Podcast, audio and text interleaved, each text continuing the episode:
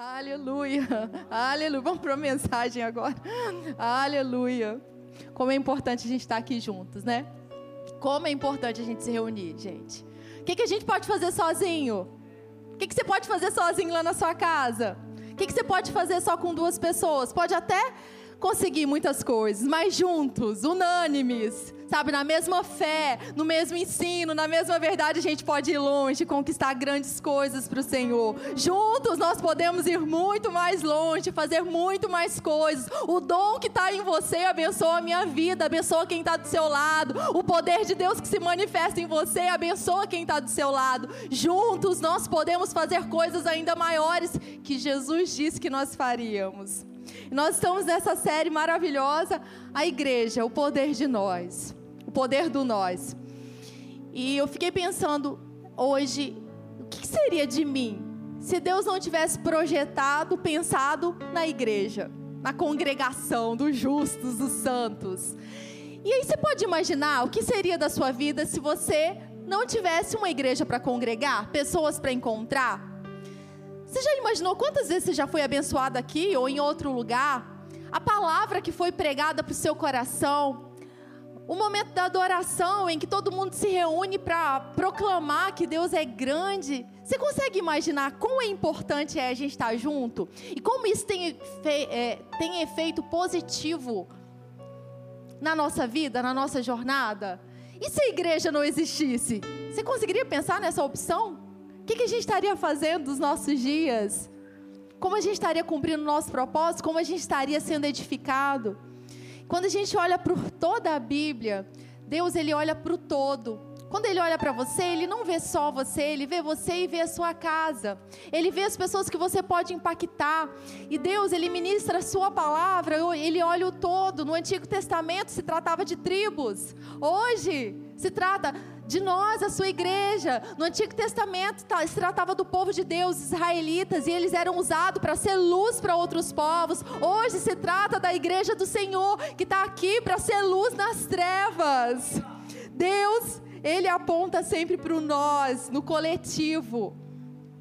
E se a igreja não existisse, o que seria de nós? Gente, quantas vezes eu já fui abençoado por estar no encontro como esse, como eu já fui abençoada. Estava compartilhando quantas vezes lá na Tijuca o pastor Eli estava pregando e ele, sem saber, estava fazendo gabinete comigo, porque ele falava exatamente aquilo que eu precisava falar, porque Deus inspirava para que ele falasse aquilo que a igreja precisava ouvir. Quantas vezes o pastor Eli já abençoou a minha vida, quantas vezes o meu marido abençoou a minha vida, quantas pessoas aqui têm abençoado a minha vida, o que seria de mim sem a congregação? Quantas vezes eu já cheguei dentro da igreja sem saber o que eu faria, qual direção eu tomaria, mas ali Deus me dava a direção. Quantas vezes eu já cheguei com determinados tipos de problemas que eu não sabia como solucionar, mas no meio da congregação Deus se revelava e Deus já usou pessoas para orar por mim, para orar comigo. O que seria de nós sem a igreja do Senhor? Sem nós, o que seria? Então, a boa notícia é que a igreja existe, nós estamos aqui e isso é muito bom. Então, por que que nós nos reunimos. Por que, que nós estamos aqui? Qual é o motivo de nós estarmos aqui? Hoje a gente vai focar na oração e a gente vai ver alguns pontos aqui é, a respeito da oração. Por que, que a igreja se reúne? Por que, que nós estamos aqui? Por que, que há a congregação? Hoje o primeiro ponto é para que nós nos relacionemos com Deus juntos para que a gente ore juntos. Por que, que a gente se encontra? Por que, que numa quarta-feira você saiu da sua casa ou do seu trabalho e veio para cá? Para que a gente possa se relacionar com Deus juntos. Para que juntos a gente possa adorar a Deus. Para que juntos, numa concordância, a gente possa orar. Para que juntos nós, nós possamos falar, ter intimidade com Deus. Oração. A gente vê na Bíblia, né, que tem determinados momentos que se fala do secreto, que é aquela oração que a gente vai para o nosso quarto, ou para um cantinho, ou para um lugar, às vezes até que é no meio da multidão, mas está só a gente e Deus, e a gente fala com o Pai em secreto. Mas também tem a oração coletiva, e isso é muito importante. Porque o momento de intimidade com Deus é muito importante. Jesus vivia isso e ele mostrava para gente. Ele separava tempo para falar com o Pai é muito importante, mas orar junto é um colocando fogo no coração do outro. É um incendiando o coração do outro. É um incentivando, estimulando o outro ao amor. É um depositando na vida do outro aquilo que tem recebido de Deus. Então nós nos reunimos, nós congregamos para orarmos juntos. E essa palavra oração, quando a gente vai para a Bíblia, tem algumas palavras que se usa para oração no grego. Mas eu quero falar sobre uma palavra específica que eu vou tentar pronunciar aqui. Vamos ver se eu vou passar no teste. A palavra é proseuche. Proseuche. É, isso aí. E essa palavra tem dois versículos que falam sobre ela. O primeiro é quando Jesus ele é, saiu para orar, quando ele estava orando ali no Getsemane. E ela quer designar o quê? É um momento em que se fala com Deus. E essa palavra, ela significa o seguinte: você se aproxima para ter intimidade. Você se aproxima para ter um contato íntimo e direto. Mas ela também tem um outro sentido, que é um lugar separado ou adequado para a oferta de oração. E essa palavra, ela está justamente nesses versículos aqui, em Mateus. Olha só, acompanha aqui na tela. Mateus 21, 12. Tendo Jesus entrado no templo, ele expulsou todos os que ali vendiam e compravam. Também derribou as mesas dos cambistas e as cadeiras dos que vendiam pombas. E disse-lhes: Está escrito: A minha casa será chamada casa de oração. Fala comigo, casa de oração. Essa é a casa do Senhor. Vós, porém, as transformais em covil de salteadores. Então vieram a ele no templo cegos e coxos, e ele os curou. Casa de oração. Quando a gente pensa em casa de oração, a gente pensa casa de oração no templo físico, templo físico. Ali, Jesus chegou naquele lugar e ele começou a fazer a limpeza, porque virou bagunça, deixou de, de cumprir o propósito. Mas quando a gente pensa também em casa de oração, será que você pode perceber que você é templo do Espírito Santo? Isso já foi tratado aqui. Você é templo do Espírito Santo. Você é lugar de comunhão com Deus. Então, quando a gente se reúne aqui, é uma casa de oração. Eu contigo é uma casa de oração. E a gente se reúne para isso. Para nos achegarmos mais perto do Senhor, nos aproximarmos num contato íntimo e direto, e a gente para que a gente possa falar com Ele e também ouvir. Então a palavra oração é um, o que, que isso significa? É falar com Deus, é ouvir Deus, é algo que é dirigido a Ele, o foco é Deus. E está ligado a um espaço, um espaço físico, um templo físico nós, como casa de Deus, nós nos reunimos para isso. Agora a gente vai um pouquinho ver sobre a igreja, é, a igreja primitiva, a igreja de Atos, porque ela nos ensina muito sobre o nosso comportamento, que a gente deve fazer, que modelo seguir. E no segundo ponto, por que, que a gente se encontra? Por que, que a gente se reúne? Para recebermos e nos movermos no poder de Deus. Era justamente isso que aconteceu lá na igreja né, de Atos. E eu queria que vocês acompanhassem aqui, em 1 Coríntios, 1 Coríntios 15. Olha o que, que o apóstolo Paulo está falando aqui. A gente vai um pouquinho ver sobre a história da igreja, sobre como foi acontecendo depois que Jesus morreu e ressuscitou. E que Jesus foi sepultado e ressuscitou ao terceiro dia, segundo as Escrituras. E apareceu a Cefas e depois aos doze. Depois foi visto por mais de 500 irmãos. Fala comigo, 500 irmãos. De uma só vez, dos quais a maioria ainda vive. Não, agora não. Naquele tempo até vivia, mas agora não, não tem nenhum desses, não. Porém, alguns já dormem. Depois foi visto por Tiago, mais tarde por todos os apóstolos. Jesus, é por ele que nós estamos aqui. A igreja, né, uma igreja vencedora e triunfante por causa da obra de Jesus na cruz do Calvário. Ele morreu, a nossa morte, ele ressuscitou, com ele morremos e com ele ressuscitamos. A obra foi completa. Tá. E Jesus apareceu para várias pessoas. Ali contou 500 pessoas. Se a gente for colocar mais ali, dá mais de 500. Tá. E aí, vamos continuar. Você pega a sua Bíblia aí, vamos abrir em Atos. O que, que aconteceu depois que Jesus ressuscitou? Atos, logo no início, 1.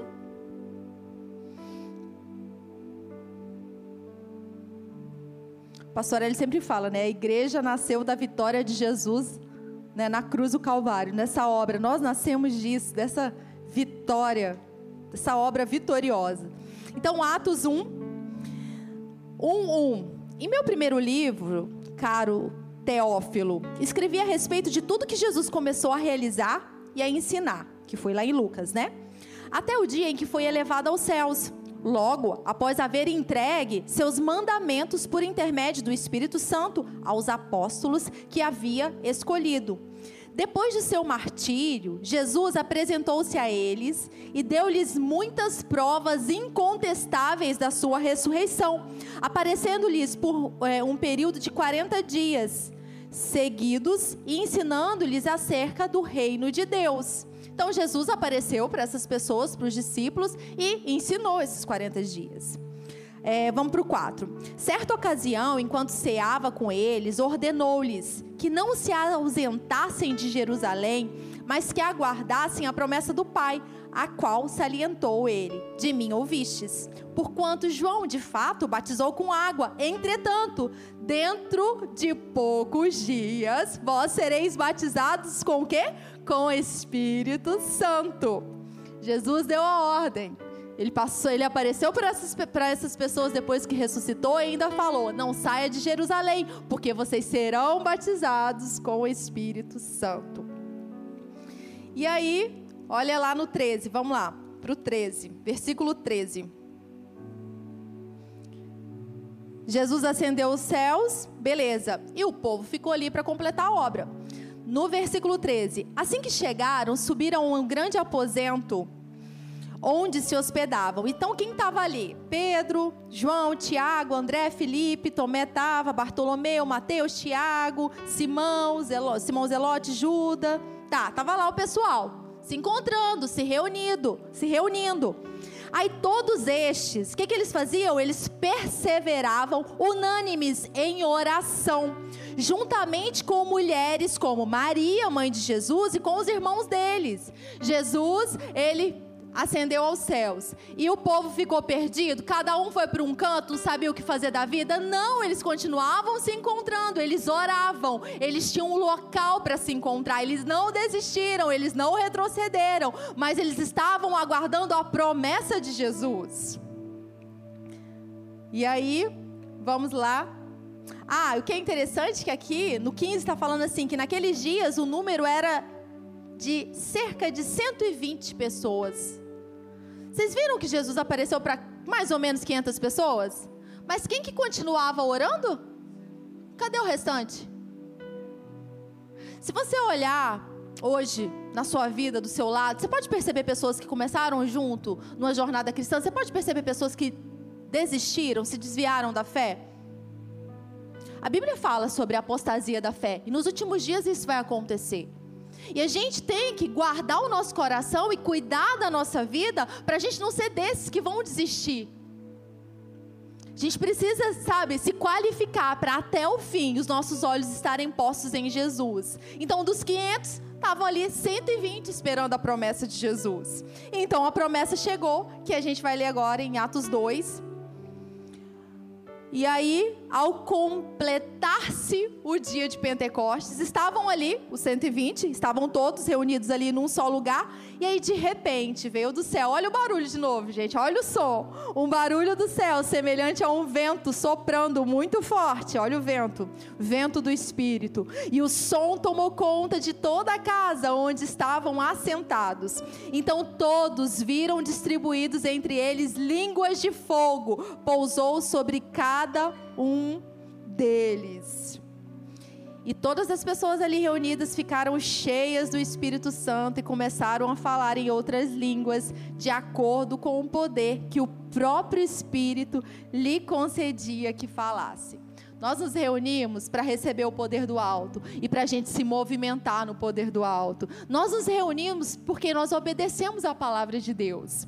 Essas pessoas, sabe, que ouviram o que Jesus falaram e continuaram em oração, esperando no Senhor, eles experimentaram o mover sobrenatural do Espírito Santo, eles foram batizados. Quando a gente ouve a Deus e responde a Ele, há recompensas. A palavra de Deus não volta vazia, mas cumpre o propósito. E e parou por aí? Ah, agora acabou, foi todo mundo batizado no Espírito Santo, já chega, né? Não precisa de mais nada? Não, vamos voltar para casa, porque agora tem internet, está tudo certo. A gente se move no Espírito pela internet. Não. Só começou, é só o começo. É só o começo de um grande mover de pessoas sendo impactadas. Pedro prega e 3 mil se convertem. Pedro prega e 5 mil se convertem. É só o início de um mover. E esse mover não acabou. Durante muito tempo na história da igreja houve frieza, pessoas, sabe, é, não reconheceram o mover do Espírito Santo, pessoas têm abafado a palavra de Deus, mas é tempo da gente viver coisas grandiosas, é tempo do Espírito Santo se mover no nosso meio e fazer aquilo que está no coração de Deus. Então continuou. Em Atos 16, 3, 13 no sábado, olha só. Sábado é dia de futebol. Não tem problema nenhum no futebol. Mas o importante é a gente ouvir a Deus no nosso coração. Porque tem muitas coisas que são lícitas, mas para aquele momento não convém. Às vezes, sabe, é, Deus vai nos chamar para um nível maior e a gente vai ter que abrir mão de determinadas coisas que são boas. Mas se a gente quer experimentar águas profundas, a gente vai ter que que abrir mão de determinadas coisas. E aí no sábado, eles saíram da cidade para a beira do rio, e a, história conta que essa beira do rio era onde se encontrava principalmente as mulheres ali para oração. Onde nos pareceu haver um lugar de oração. E assentamos-nos, falamos às mulheres que haviam se reunido ali. Certa mulher chamada Lídia, da cidade de Tiatira, vendedora de púrpura, temente a Deus, nos escutava. O Senhor lhe abriu o coração para que estivesse atenta ao que Paulo dizia. Então, lugar de oração. Paulo e aparentemente Lucas, né? Estavam ali, pelo menos os dois estavam ali ministrando Lídia, ela foi impactada, ela foi batizada, a família dela recebeu também o batismo e ela falou assim: "Vão lá para minha casa, que a minha casa agora vai ser lugar para vocês poderem atuar". Olha só, um lugar de oração, uma mulher foi impactada. Uma mulher recebeu o evangelho, a casa dela recebeu o evangelho e ela se abriu para que o evangelho fosse proclamado dentro da casa dela como é importante a gente estar juntos. Nós nascemos para estar juntos. E aí, quando Deus nos criou Adão, né, e criou tudo lindo, tudo perfeito, e criou Adão. E ele falou assim: não é bom que o homem esteja só, eu vou fazer uma auxiliadora. Deus nos criou para estarmos, estarmos, conectados. Ele é o, o, o, autor da família, ele é o autor da igreja. E ele criou isso tudo para dar certo. Quando a gente olha para um relacionamento entre homem e mulher, né? Deus pega pessoas de diferentes locais e coloca dentro de uma casa. E a gente pensa, a probabilidade de dar certo não é muito grande. Cada um teve um tipo de ensino, um tipo de formação, cada um pensa de um jeito. Homem e mulher já é diferente, só por ser homem e mulher. Mas ainda assim, um é diferente do outro. E quando Deus faz essa conexão, parece que vai dar ruim, mas não, tudo que Deus faz é para dar certo. E aí, quando Deus junta todo mundo dentro de uma igreja, imagina, gente, dentro de uma casa, às vezes já dá alguns probleminhas, mas aí Deus resolve colocar todo mundo no local físico, todo mundo que é filho dele, para congregar, para crescer um com o outro, para que um deposite o dom dele na vida do outro. E parece que vai dar ruim, não, mas a igreja nasceu para dar certo, para ser um sucesso, para ser um farol nesse mundo. Gente, como é importante a gente estar junto. Às vezes tem uns arranhões. Sabe, às vezes tem uns problemas, mas Deus nos ensina, vai lá, perdoa, reconcilia-se com o seu irmão. Deus nos criou para a gente estar juntos, conectados, unidos, num propósito que é o propósito do céu.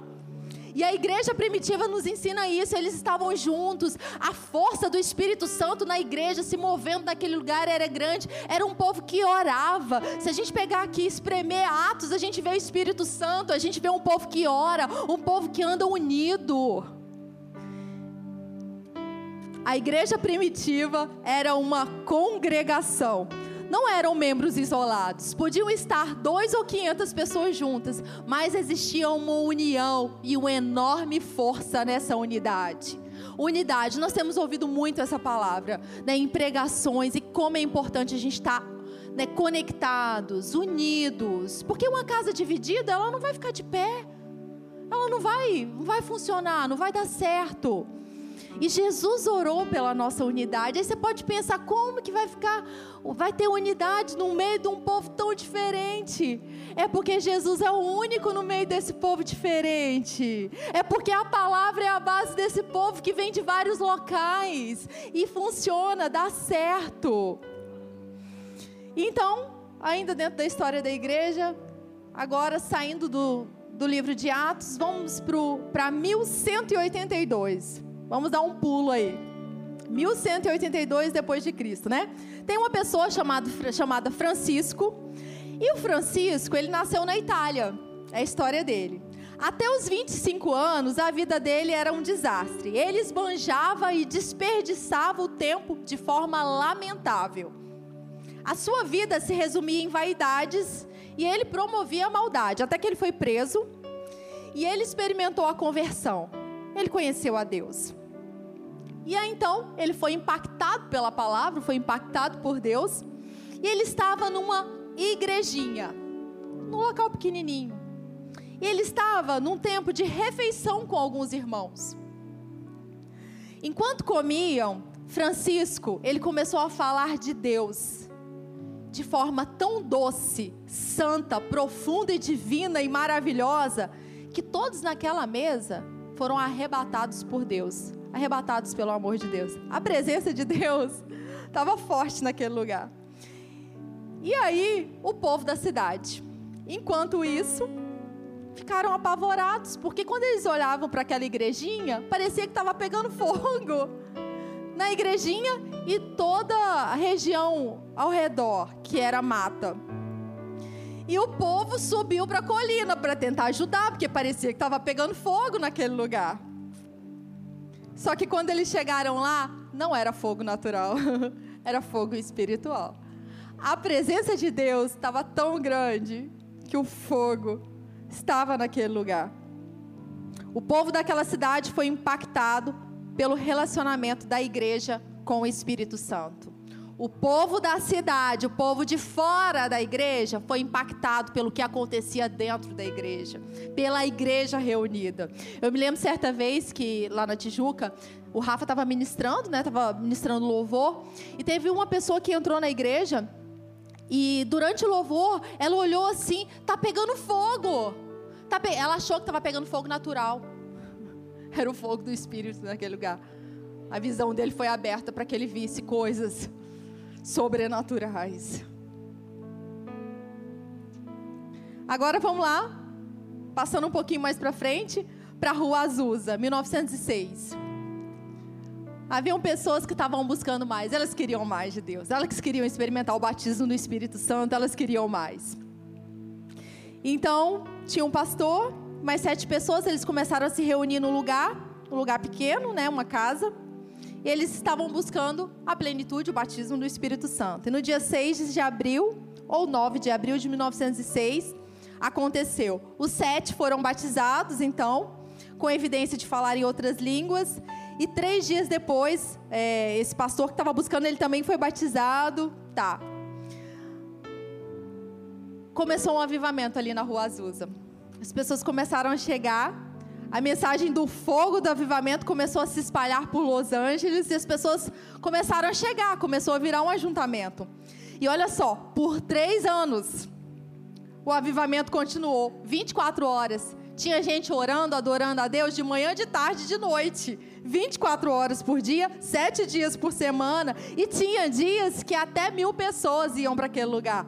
Começou a ter uma movimentação muito grande, porque as pessoas queriam chegar naquele lugar. Tem algo diferente, tem um fogo diferente. Em alguns relatos que eu já vi, é, que ah, pecadores, pessoas né, sem Deus, pessoas que não, não haviam se convertido, ao chegar perto daquele lugar, elas se ajoelhavam mesmo na, na rua, sabe? Se arrependiam. Relatos também das pessoas passarem, às vezes, ver fogo lá. E eles começaram numa casa, sete pessoas buscando a Deus, depois aumentou. As pessoas foram chegando, o avivamento aconteceu. Eles começaram, eles começaram nessa casa simples, depois foram para um balcão, um lugar maior, onde até mil pessoas podiam participar. Tinha gente que ficava do lado de fora para experimentar. Sabe, eu profetizo dias em que o espaço físico não vai comportar a quantidade de gente que vai chegar. Gente, se na igreja de Atos acontecia 3 mil se convertiam, 5 mil. É o tempo do avivamento sobre essa nação, é tempo de conversão, de pessoas reconhecerem que Jesus é Senhor e Salvador. Grande colheita, é por isso que a gente espera. Sabe, pessoas sedentas por Jesus, conversões. E aí eles foram para um espaço um pouco maior, né? Que não era nada luxuoso. Tiveram que colocar lá algumas coisas, não era nada luxuoso. Naquele lugar, não era o que era mais importante, não era o que eles tinham de físico, mas era a presença de Deus que consumiu o coração deles. E hoje, se a gente olhar, né, quantos templos lindos fisicamente falando que a gente tem? Gente, nos Estados Unidos, igrejas enormes, mas a pergunta é: em todos esses lugares, o Espírito Santo tem liberdade? A palavra é pregada? O povo tem fogo no coração? Ou virou ritual? Eu vou no domingo para cumprir um protocolo. Eu vou no domingo só para colocar na minha carteira nos céus que domingo eu estava no culto. Quantas pessoas nessa terra têm vivido religiosidade? Vai para cumprir, vai para ir. Pode até estar tá com o corpo presente, mas o coração e a mente está em qualquer outro lugar, menos em Deus. Hoje nós temos templos lindos, nós temos um espaço maravilhoso, nós damos graças a Deus pelo espaço que a gente tem. Sabe como Deus foi acrescentando? Mas quantos templos lindos nós temos por aí? Mas a humanidade tem tomado espaço ao lugar do Espírito Santo. É tempo da gente se mover no Espírito. Nós nos reunimos, nós nos reunimos para recebermos o céu e sermos movimentados por aquilo que recebemos. E o último ponto, nós nos reunimos para vencermos as adversidades juntos. Quantas vezes você já não chegou aqui com algum problema que você tinha que resolver, alguma situação difícil, e a palavra foi ministrada no seu coração e resposta chegou? Quantas vezes? Na hora da adoração, você se moveu, sabe, em adoração a Deus e viu cair diante dos seus olhos toda a ameaça do inferno nós nos reunirmos para vencermos juntos. Você não tem que ficar sozinho. Sabe, às vezes as pessoas acham que elas têm que ficar sozinhas e se virar porque, ah, eu dou conta. Não, nós estamos juntos. Nós temos um propósito a cumprir. A Bíblia fala de chorar com os que choram, de sorrir, se alegrar com aqueles que se alegram. E quando a gente pensa nisso, em estar juntos para vencer adversidades, a gente pensa em orar em concordância né? É, alguns pontos, às vezes a gente, é, alguns pontos específicos, você possa estar passando. A gente pode orar em concordância. Você pode orar com alguém. Por exemplo, eu chamo a Nath. Nath, eu preciso que você ore comigo a respeito de determinado assunto. Você concorda comigo? Oração da concordância. Eu vou expor algo que está no meu coração e eu vou me unir a outra pessoa. Pode ser duas, três pessoas concordando a respeito de algo. E ainda dentro dessa oração em que mais pessoas estão orando sobre algo, a gente tem a oração da unanimidade. É a igreja toda concordando a respeito de algo. A igreja se unindo na mesma fé, professando a mesma fé e concordando a respeito de algo. Isso aconteceu com Pedro, quando Pedro estava preso. Hoje está difícil, hein? Trava a língua toda hora. A igreja se uniu orando a respeito dele. Mas olha só o que está escrito aqui em Mateus. Mateus 18, capítulo 18, versículo 19 até o 20. Em verdade, também lhes digo que se dois de vocês é, sobre a terra concordarem a respeito de qualquer coisa que vierem pedir, isso lhe será concedido por meu Pai que está nos céus. Porque onde estiverem dois ou três reunidos no meu nome, ali eu estou no meio deles. Jesus falando para gente. E é tão importante você ter alguém que você confia, que acredita na mesma coisa que você. Você chegar com ela, vamos orar junto? Vamos orar a respeito disso? Ligar, ligou, duas pessoas juntos concordando. Dá para orar em concordância sozinho? Não tem oração de concordância sozinho. São filhos de Deus juntos, orando a respeito de algo. E aí, em Atos 12, no versículo 5, Pedro estava guardado na prisão, mas havia oração incessante, incessante a Deus por parte da igreja a favor dele. A igreja estava intercedendo, estava orando por Pedro. Na noite anterior ao dia em que Herodes ia apresentá-lo ao povo, Pedro dormia entre os dois soldados, preso com duas correntes. Sentinelas junto à porta guardavam a prisão. Pedro estava preso e a igreja estava orando. Vamos lá para Atos 12. Atos 12.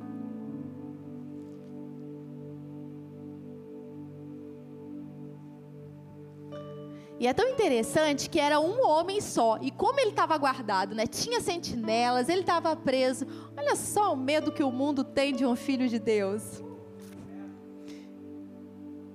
E aí, no 7.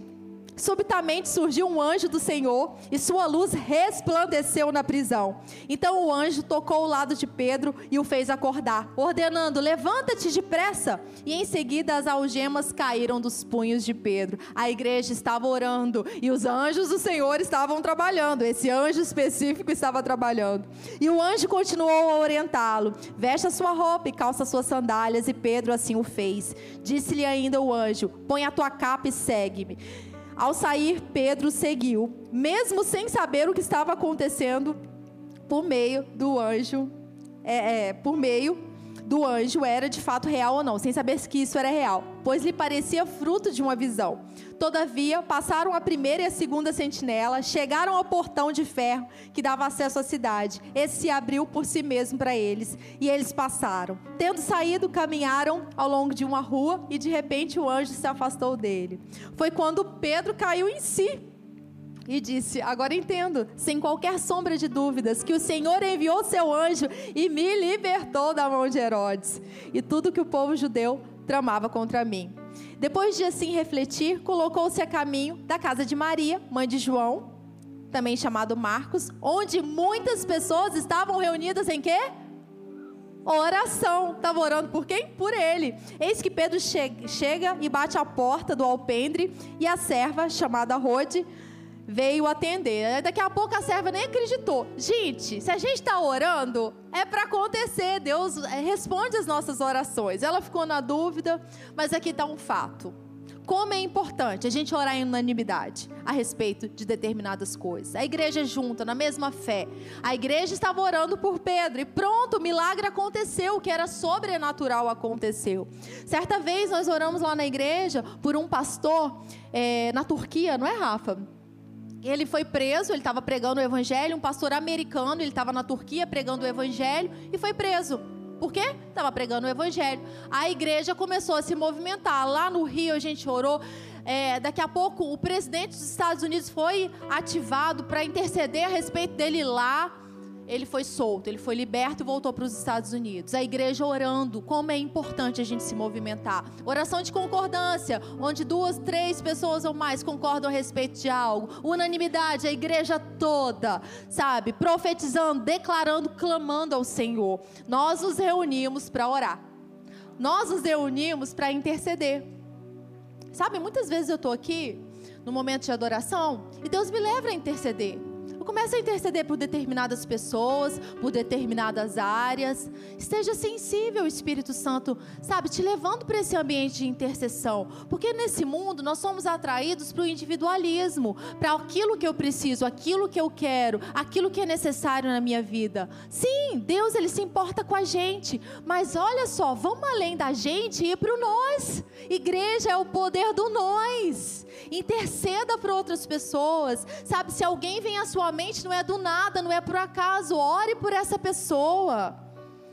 E essa, essa palavra intercessão significa descer em favor de outra pessoa. É como se a pessoa estivesse numa vala profunda e você descesse para resgatar essa pessoa. Olha quão importante isso é, gente.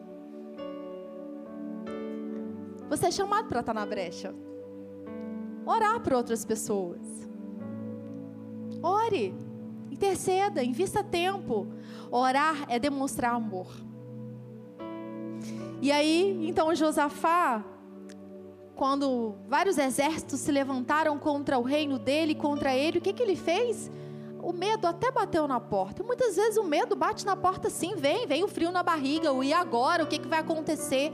Mas aí olha só, em 2 Crônicas 20, Josafá nos ensina porque ele foi buscar o Senhor e ele apregoou jejum em toda Judá.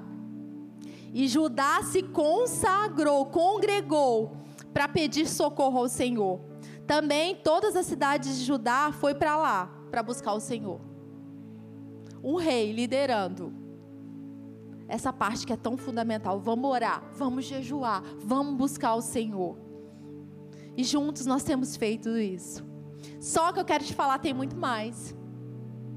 Imagina a água aumentando o nível.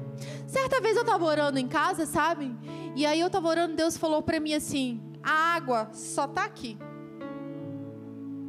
Você está experimentando? Está muito bom? Mas a água só está aqui. No momento eu fiquei muito feliz. Eu pensei, glória a Deus, porque está tão bom e só está aqui. Imagina quando subir a água. Vai ser muito mais. Só que o tempo está passando, eu tenho perguntado para Deus: tem aumentado ou está no mesmo nível? Eu estou estagnado ou tem mais? Porque se a água estiver no mesmo lugar durante anos e anos, tem alguma coisa errada, não com Deus, mas com a gente que se acostumou com a água só no pezinho. Tem mais para gente, tem mais para gente experimentar, tem mais poder para ser depositado nas nossas mãos. Se a gente não está fluindo nem com o que a gente tem, por que a gente quer mais? Nós precisamos fluir com aquilo que já está nas nossas mãos, aquilo que já está no seu coração, na nossa boca. Tem sido semeado palavras no seu coração. Essa igreja é uma igreja de ensino, é uma igreja onde a palavra é é abraçada, é valorizada. Essa igreja é uma igreja de buscar o Senhor, é uma igreja de oração. Coisas têm sido acrescentadas na sua vida e é tempo demais, é tempo de você extravasar o poder de Deus nesse ambiente, fora desse ambiente. Você é templo do Espírito Santo. É tempo de buscarmos mais ao Senhor. Ainda há tempo. A pergunta é: Será que crentes virtuais, crentes isolados ou crentes espectadores é o modelo da igreja descrita na Bíblia? É o modelo que a gente vê em Atos? A gente sabe que a, igreja, que a internet é, é muito boa. Como eu sou abençoada por várias pregações de pessoas que eu nunca vou ver pessoalmente, gente. Eu nunca vou num culto presencial. Como eu sou edificada ao ouvir mensagens. Só que a igreja é todo mundo aqui junto, reunido. Não é cada um no seu quadrado, cada um no seu Wi-Fi. Não, é cada um no Wi-Fi do céu. É o único Wi-Fi. É o Wi-Fi do céu. É o Wi-Fi do Espírito Santo. Tá, é muito bom a internet. Em época de pandemia, como foi poderoso. A gente tem alargado as tendas através da internet. Isso é muito bom. O evangelho será pregado em todas as nações. A internet tem funcionado para isso mas a internet tem o seu lugar. E ela não rouba o lugar da congregação. Ela não rouba o lugar do amor que é depositado na minha vida através da sua vida, Lu e Lu. A internet, ela não pode roubar aquilo que é poderoso.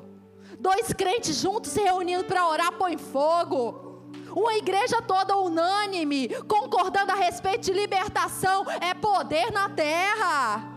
Um incendeia o coração do outro. A gente ora aqui antes dos nossos encontros. A gente sobe lá para cima e ora, gente. E nós, sabe, colocamos fogo uma no coração da outra. Sozinho não tem isso. Sozinho a gente começa a ficar desanimado. Sozinho muitas vezes a gente se rende aos efeitos do inferno. Mas juntos, um edifica o outro. É melhor serem dois do que um. e o cordão de três dobras não se rompe. Para finalizar, quando oramos juntos, demonstramos juntos que amamos a Deus. Confessamos a palavra, movemos o céu, liberamos o poder do Espírito Santo, acessamos o sobrenatural, intercedemos, agradecemos, adoramos ao Pai e nos fortalecemos juntos. Há poder na unidade, há poder na congregação, há poder no teu sorriso, há poder que flui dos teus olhos. Sabe, há poder quando a gente se reúne, a gente está junto num propósito, na edificação da igreja, no avanço da igreja, na proclamação do evangelho. É tempo da gente se reunir mais. É tempo da gente olhar para o outro com mais compaixão. É tempo da gente orar pelo problema do outro. É tempo de quebrar cadeias, profetizando. É tempo da gente se posicionar no local onde Deus tem chamado. É um tempo novo para a igreja, é isso que a gente acredita, é isso que a gente tem dito. É um tempo novo para a academia da fé como igreja. Você faz parte de um corpo, de uma parte do corpo sobre a face da terra. E nós cremos que nós vamos viver o melhor de Deus. Nós cremos que você vai ser um abençoador aonde você colocar o seu pé. Nós cremos que pessoas perdidas chegarão até aqui porque você influenciou essas pessoas. Nós cremos que do nosso lado vai ter muita gente que hoje está no mundo se prostituindo, está no mundo, sabe, vivendo conforme o padrão do inferno. Nós cremos que muitas pessoas chegarão até aqui, serão transformadas de glória em glória. Nós cremos que os perdidos conhecerão, os perdidos de Ribeirão Preto vão conhecer o Senhor, o único digno de receber toda a adoração, todo o nosso louvor. É um novo tempo. É um novo tempo. Chega de apatia, chega do rasinho, águas profundas. Em nome de Jesus. Amém?